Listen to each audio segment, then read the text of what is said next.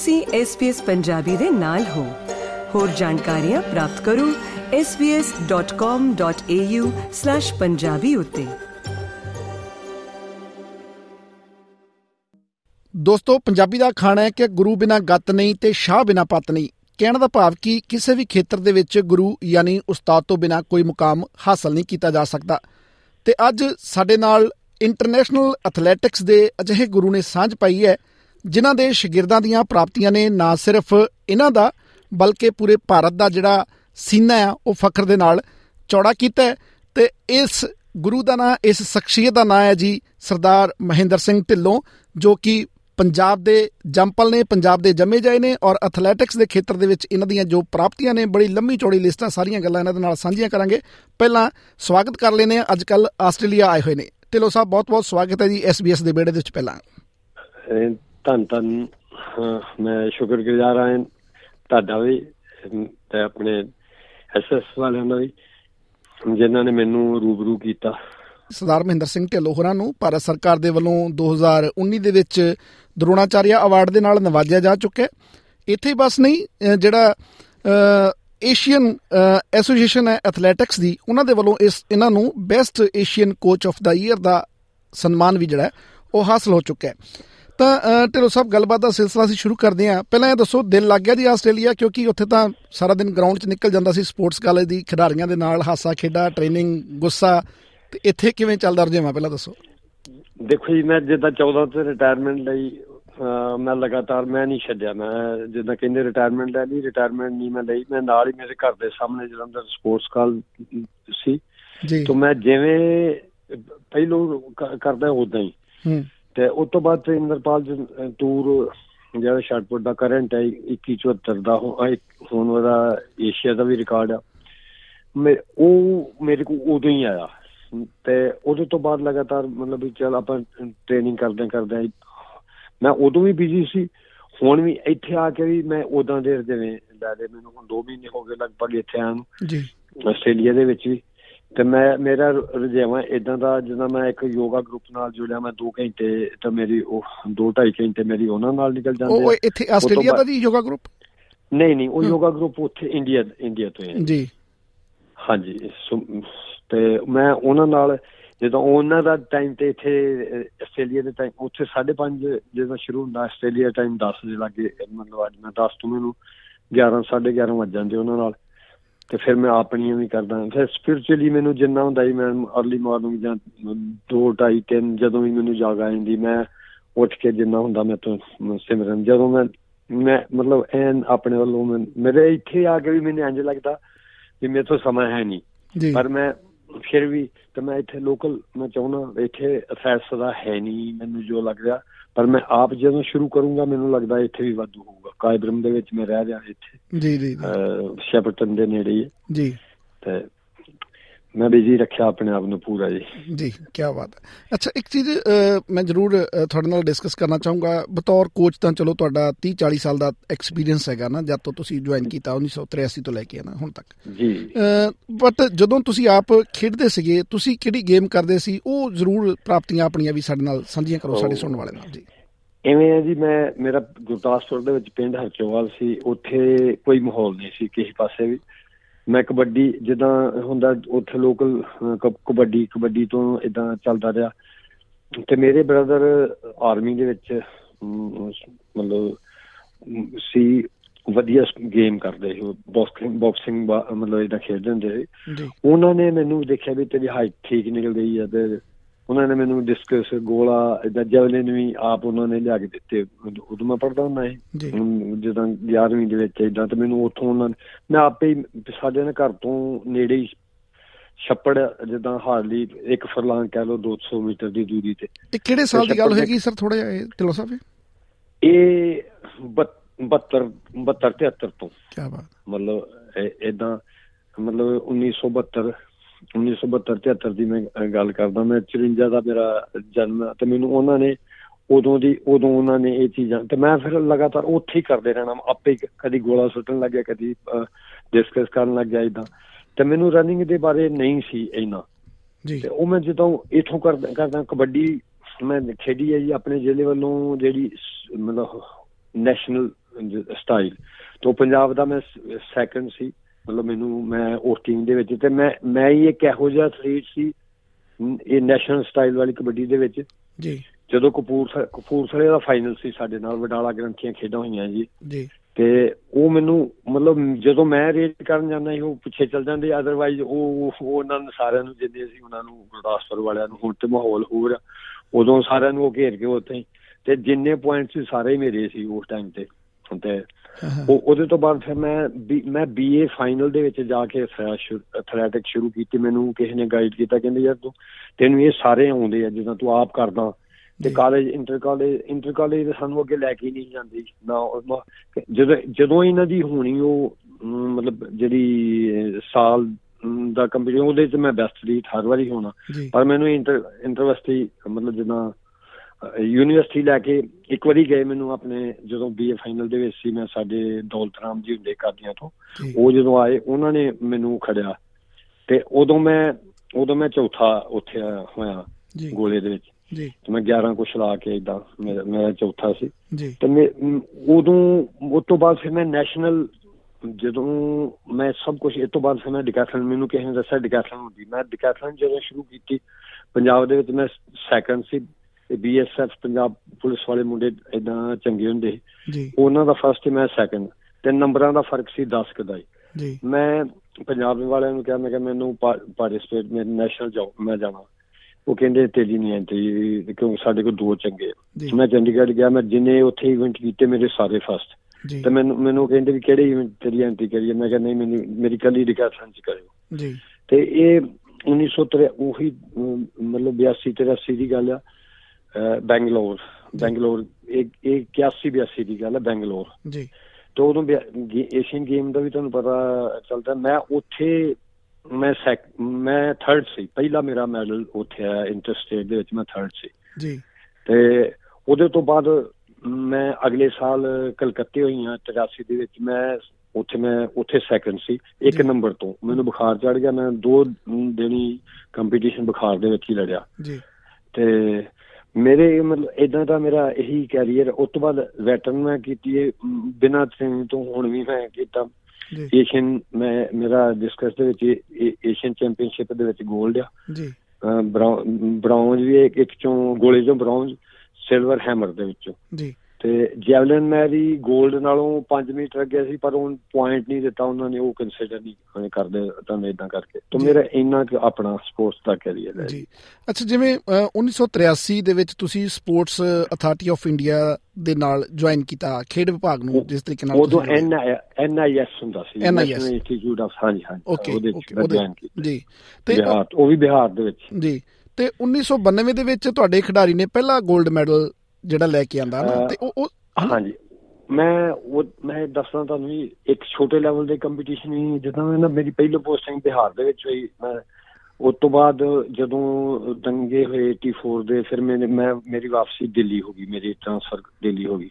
ਜੀ। ਦਿੱਲੀ ਮੈਂ 1 ਸਾਲ ਹੀ ਰਿਹਾ। 1 ਸਾਲ ਦੇ ਵਿੱਚ ਹੀ ਉਹਨਾਂ ਦੀ ਹੁੰਦੀ ਹੈ ਇੰਟਰਸਿਟੀ ਇੱਕ ਸੈਟਿੰਗ ਮੀਟ ਸੀ ਏਸ਼ੀਅਨ ਇੰਟਰਸਿਟੀ ਉਹਦੇ ਵਿੱਚ ਮੇਰੇ ਬੱਚਿਆਂ ਦੇ ਉੱਥੇ ਦੋ ਗੋਲ ਦਿੱਲੀ ਵਾਲਿਆਂ ਦੇ ਸੀ ਤੇ ਪਰ ਉਸ ਤੋਂ ਬਾਅਦ ਜਿਹੜੇ ਮੇਰੇ ਪੰਜਾਬ ਦੇ ਵਿੱਚ ਜਦੋਂ ਮੈਂ ਆ ਗਿਆ 86 ਦੇ ਵਿੱਚ ਇਹ ਤੋਂ ਬਾਅਦ ਮੈਂ 4-5 ਸਾਲ ਇੱਥੇ ਮਿਹਨਤ ਕੀਤੀ ਮੇਰੇ ਬੱਚਿਆਂ ਦੇ ਮਤਲਬ ਨੈਸ਼ਨਲ ਦੇ ਵਿੱਚ।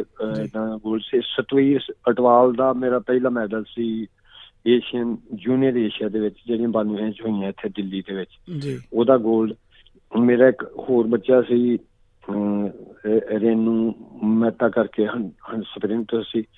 ਉਹ ਵੀ ਦੋ ਤਿੰਨ ਬੱਚਿਆਂ ਦੇ ਮੇਰੇ ਮੈਡਲ ਇੱਥੋਂ ਮੇਰੀ ਸ਼ੁਰੂਆਤ ਹੋਈ ਇੰਟਰਨੈਸ਼ਨਲ ਮਤਲਬ ਮੈਂ ਮੈਂ ਇਹ ਜ਼ਿਕਰ ਤਾਂ ਕਰ ਰਿਹਾ ਸੀਗਾ ਢਿੱਲੋਂ ਸਾਹਿਬ ਕਿ 92 ਤੋਂ ਲੈ ਕੇ ਹੁਣ ਤੱਕ 2023 ਤੱਕ ਤੁਹਾਡੇ ਖਿਡਾਰੀਆਂ ਦਾ 골ਡ ਮੈਡਲ ਦਾ ਸਿਲਸਿਲਾ ਲਗਾਤਾਰ ਜਾਰੀ ਹੈ। ਤੇ। ਐਸੀ ਕਿਹੜੀ ਫੂਕ ਮਾਰਦੇ ਹੋ ਤੁਸੀਂ ਉਹਨਾਂ ਦੇ ਕੰਨ ਦੇ ਵਿੱਚ ਵੀ ਉਹ 골ਡ ਤੋਂ ਘੱਟ ਦਿਸਦਾ ਨਹੀਂ ਖਿਡਾਰੀਆਂ ਨੂੰ?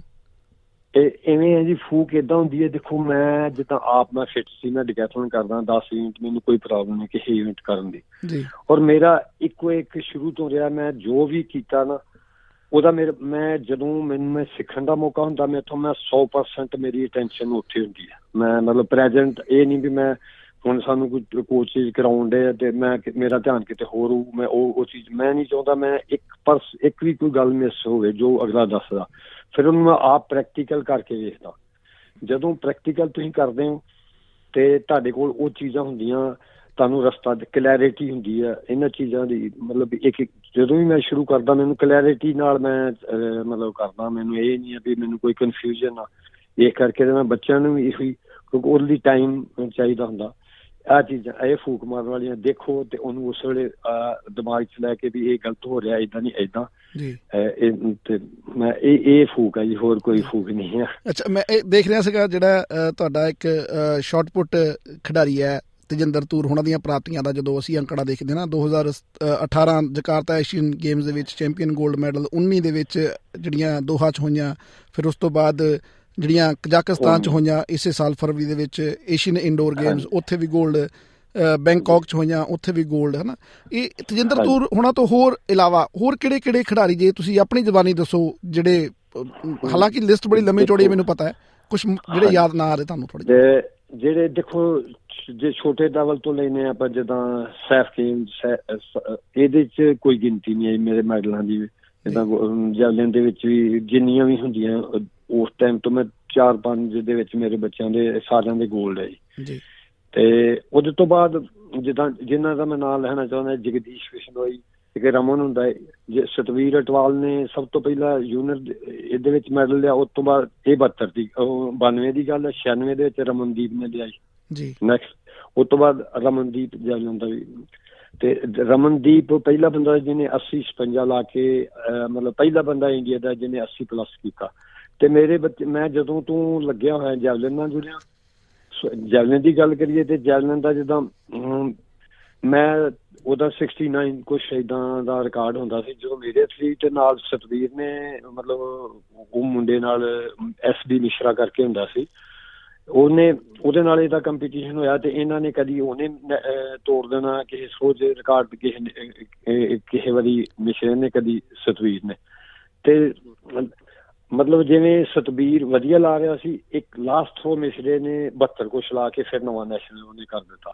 ਤੇ ਇਹ ਉੱਥੇ ਦੀ ਇੱਕ ਕੈਰਲਾ ਤਰਵਿੰਦਰਮ ਦੀ ਗੱਲ ਹੈ ਜੀ। ਤੇ ਇਹ ਉਹ ਜਿੱਦਾਂ ਆ ਜਾਂਦੇ ਆਪਣੇ ਮੀਡੀਆ ਵਾਲੇ ਉਹ ਫੋਟੋ ਫਾਟੋ ਲੱਗੇ ਕਰਨ ਦੇ ਕਹਿੰਦਾ ਮਿਸ਼ਰਾ ਮੇਰੀ ਇੱਕ ਅਜੇ ਥਰੋ ਰਹਿੰਦੀ ਆ। ਅੱਛਾ। ਤੇ ਉਹਨੇ ਉੱਥੇ ਹੀ ਉਸੇ ਥਰੋ ਜੀ ਜਿਹੜੀ ਰਹਿੰਦੀ ਸੀ ਉਹਦੇ 'ਚ 75 ਬਾਈ ਕਰਕੇ ਮਤਲਬ 172 ਤੋਂ ਸਿੱਧਾ ਹੀ ਮਤਲਬ ਉਹ ਉਦੋਂ ਜੂਨੀਅਰ ਦਾ ਫਰੀਜ ਸੀ ਉਹ ਵੀ ਉਸ ਵੇਲੇ ਉਹ ਵੇਲੇ ਜਦੋਂ ਨੇ ਸੀਨੀਅਰ ਦਾ ਨੈਸ਼ਨਲ ਦਾ 75 22 ਦਾ ਕਰਤਾ। ਫਿਰ ਕਈ ਮੇਰੇ ਬੱਚਿਆਂ ਨੇ ਅਲੱਗ-ਅਲੱਗ ਜਿੱਦਾਂ ਹਰਮਿੰਦਰ ਕਰਕੇ ਰਿਹਾ ਏਸ਼ੀਅਨ ਗੇਮ ਉਹਨੇ ਵੀ ਪਾਰਟਿਸਿਪੇਟ ਪਾਰਟਿਸਿਪੇਟ ਕੀਤਾ ਓਪਨ ਨੈਸ਼ਨਲ ਦਾ 77 39 ਦਾ ਉਹਨੇ ਜਗਦੀਸ਼ ਦਾ 79 60 ਮਤਲਬ 80 ਮੀਟਰ ਤੋਂ ਥੋੜਾ ਘੱਟ 6 79 68 ਕਰਕੇ ਉਹਨੇ ਕੀਤਾ ਸਤਬੀਰ ਨੇ ਵੀ 79 79 69 ਦਾ ਉਹਦਾ ਰਿਕਾਰਡ ਰਿਹਾ। ਮਤਲਬ ਇਦਾਂ ਮਤਲਬ ਇੱਕ ਇੱਕ ਇਦਾਂ ਸੈਂਟੀਮੀਟਰ ਦੇ ਵਿੱਚ ਉਹ ਟਾਪ ਜਿਹੜੀ ਲਾਈਨ ਸੀ ਸਾਰੀ ਦੀ ਸਾਰੀ ਮੇਰੀ ਇੱਕ ਦਲਜੀਤ ਪੰਜਾਬ ਦਾ ਹੁਣ ਐਸਪੀ ਰੈਂਕ ਦੇ ਸਾਰੇ। ਜੀ ਜੀ ਜੀ। ਵੀ 70 30 ਦਾ ਕੀਤਾ ਇਹਨੇ। ਪਹਿਲੋ ਸ਼ਹੀਦ ਸਾਹਿਬ ਕੋ ਕਰਦਾ ਹੁੰਦਾ ਸੀ ਪਟਿਆਲੇ ਦੇ ਨੇ ਸ਼ਹੀਦ ਸਾਹਿਬ। ਤੇ ਮਤਲਬ ਮੇਰੇ ਕੋਲ ਇਹਨਾਂ ਸਾਰਿਆਂ ਨੇ ਜਦੋਂ ਜਦੋਂ ਵੀ ਮਤਲਬ ਮੈਂ ਇਹ ਸਾਰੇ ਮੇਰੇ ਸਵਾਏ ਉਹਨਾਂ ਤੋਂ ਪੂਰੀ ਵੀ ਕਿ ਨਾ ਹਰਮਿੰਦਰ ਤੇ ਦਲਜੀਤ ਇਹ ਇਹਨਾਂ ਦਾ origin ਸੀ ਸ਼ਹੀਦ ਸਾਹਿਬ ਕੋ ਪਰ ਮੇਰੇ ਕੋ ਆ ਕੇ ਇਹਨਾਂ ਨੇ ਇੰਪਰੂਵ ਕੀਤਾ। ਜਿਹੜਾ 70 71 ਮੀਟਰ ਲਾਉਂਦਾ ਹੁੰਦਾ ਹਰਮਿੰਦਰ ਵੀ ਇਹਨੇ 70 39 ਲਾ ਕੇ ਨੈਸ਼ਨਲ ਦਾ ਵੀ ਰਿਕਾਰਡ ਕੀਤਾ। ਮੇਰੇ ਕਹਿਣ ਦਾ ਮਤਲਬ ਇਹ ਸਿਲਸਿਲਾ ਲਗਾਤਾਰ ਲਗਾਤਾਰ ਲਗਾਤਾਰ ਚੱਲਦਾ ਇਹਦੇ 'ਚ ਵੀ ਨਹੀਂ ਗੋਲੇ ਦੇ ਵਿੱਚ ਵੀ ਇਹਦੇ ਨੈਸ਼ਨਲ ਚੈਂਪੀਅਨ ਮੇਰੀਆਂ ਦੀਆਂ ਰਾਜਵਿੰਦਰ ਇੱਥੇ ਆਸਟ੍ਰੇਲੀਆ 'ਚ ਕੁੜੀ। ਉਹਨੇ ਵਰਲਡ ਦੇ ਵਿੱਚ ਵੀ ਉਹਦਾ ਮੈਡਲ ਵੈਟਨ ਦੇ ਵਿੱਚ ਆ।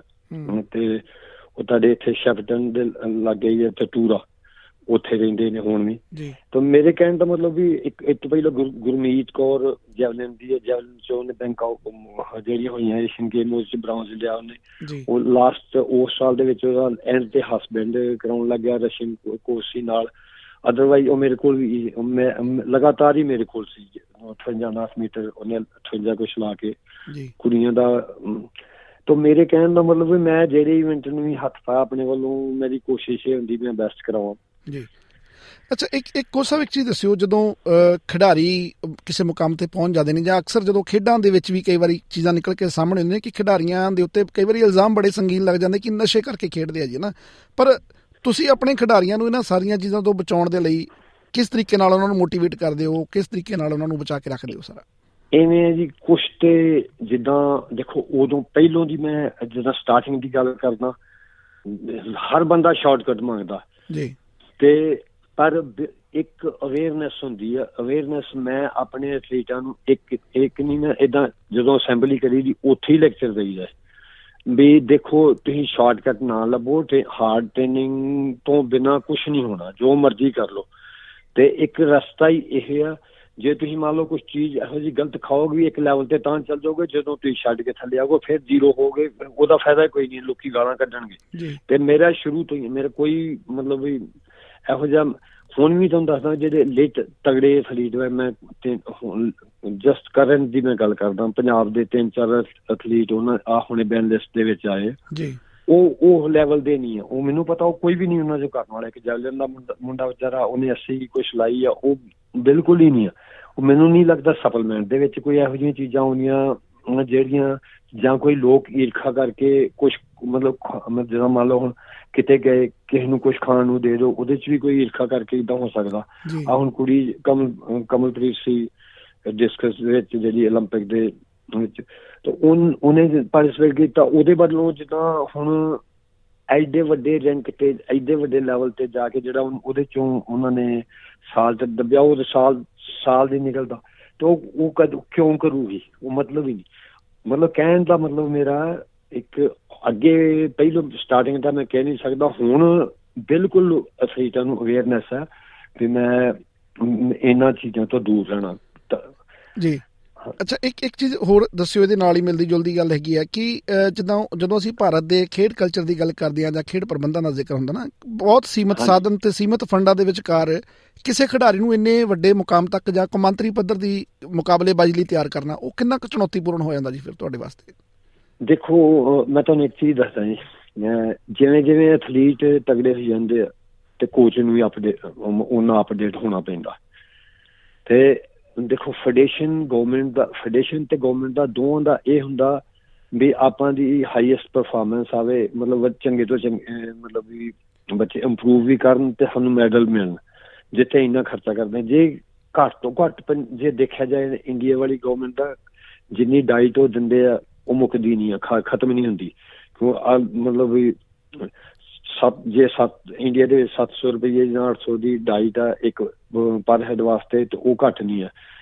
ਸੇਮ ਹੀ ਸੇਮ ਇਦਾਂ ਹੀ ਉਹਨਾਂ ਨੇ ਪਲਾਨਿੰਗ ਇਦਾਂ ਦੀ ਕੀਤੀ ਹੋਈ, ਜਿਹੜੇ ਟੌਪਰ ਬੱਚੇ ਆ ਉਹਨਾਂ ਨੂੰ ਜਿੱਥੇ ਉਹ ਚਾਹੁੰਦੇ ਆ ਟ੍ਰੇਨਿੰਗ ਕਰਨੀ ਜੇ ਫੋਰਨ ਤੁਸੀਂ ਚਾਹੁੰਦੇ ਹੋ ਜੇ ਤੁਹਾਨੂੰ ਵਧੀਆ ਇੰਫਰਾਸਟ੍ਰਕਚਰ ਮਿਲਦਾ ਤੁਹਾਡਾ ਵਧੀਆ ਉੱਥੇ ਟ੍ਰੇਨਿੰਗ ਹੁੰਦੀ ਹੈ ਤੇ ਉਹ ਸਾਡੀ ਫੈਡਰੇਸ਼ਨ ਤੇ ਗਵਰਨਮੈਂਟ ਜੋ ਫੈਡਰੇਸ਼ਨ ਪਲਾਨ ਕਰ ਦਿੰਦੀ ਕੋਚ ਨਾਲ ਕਰਕੇ ਉਹ ਮਨਜ਼ੂਰ ਹੁੰਦੀ ਗਵਰਨਮੈਂਟ ਵੱਲੋਂ ਹੁੰਦੀ ਹੈ। ਕੋਈ ਉਹਨਾਂ ਨੂੰ ਇਹੋ ਜਿਹੀ ਕੋਈ ਪ੍ਰੋਬਲਮ ਨਹੀਂ ਆ। ਬਾਕੀ ਇਹ ਵੀ ਜਦੋਂ ਮੈਂ ਤੇਂਦਰਪਾਲ ਤੁਰ ਰਿਹਾ ਹਾਂ ਇਹ ਬਾਹਰ ਨਹੀਂ ਘਟ ਜਾਣਾ ਚਾਹੁੰਦਾ।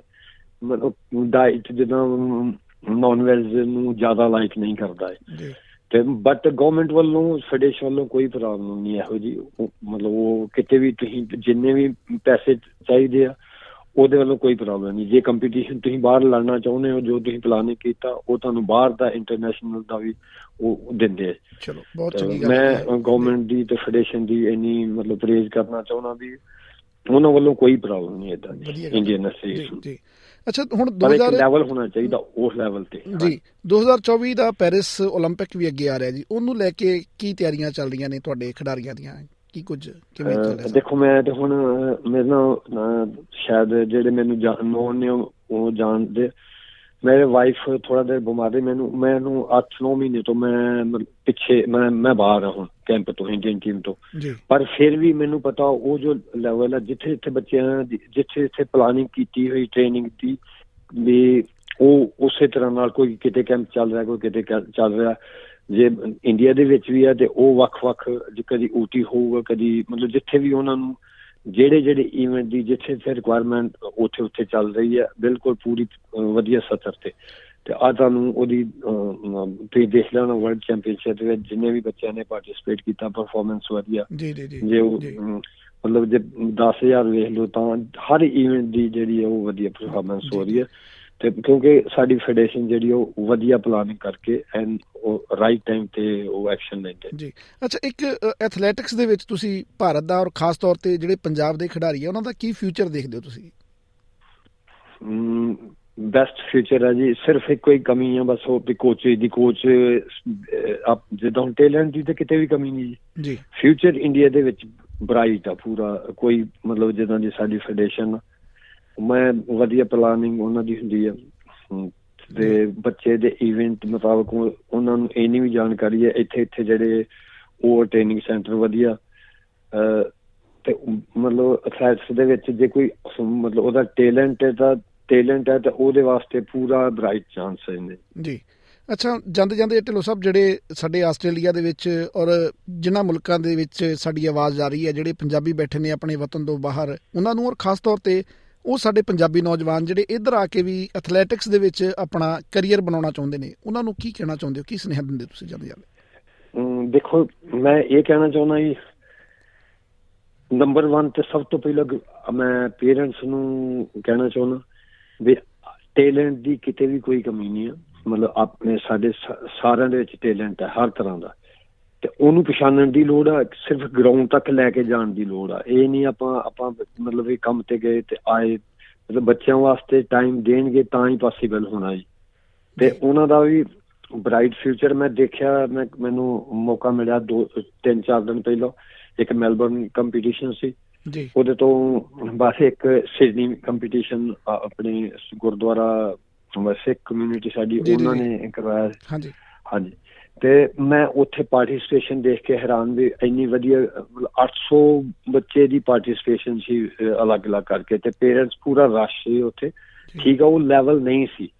ਤੇ ਉਹਦਾ ਲੈਵਲ ਨਾ ਹੋਣ ਦਾ ਰੀਜ਼ਨ ਹੁੰਦਾ ਜੀ ਕੋਚਸ ਤੇ ਦੇਖੋ ਮੈਂ ਆਸਟ੍ਰੇਲੀਅਨ ਗਵਰਨਮੈਂਟ ਦਾ ਤਾਂ ਕਹਿ ਨਹੀਂ ਸਕਦਾ ਪਰ ਕੋਚਸ ਦਾ ਮੈਂ ਉਹਨਾਂ ਨੂੰ ਬੱਚਿਆਂ ਨੂੰ ਮੈਂ ਤੁਹਾਨੂੰ ਦੱਸਦਾ ਮੈਂ ਫਿਰ ਗੱਲ ਲੰਬੀ ਹੋਈ ਨਹੀਂ।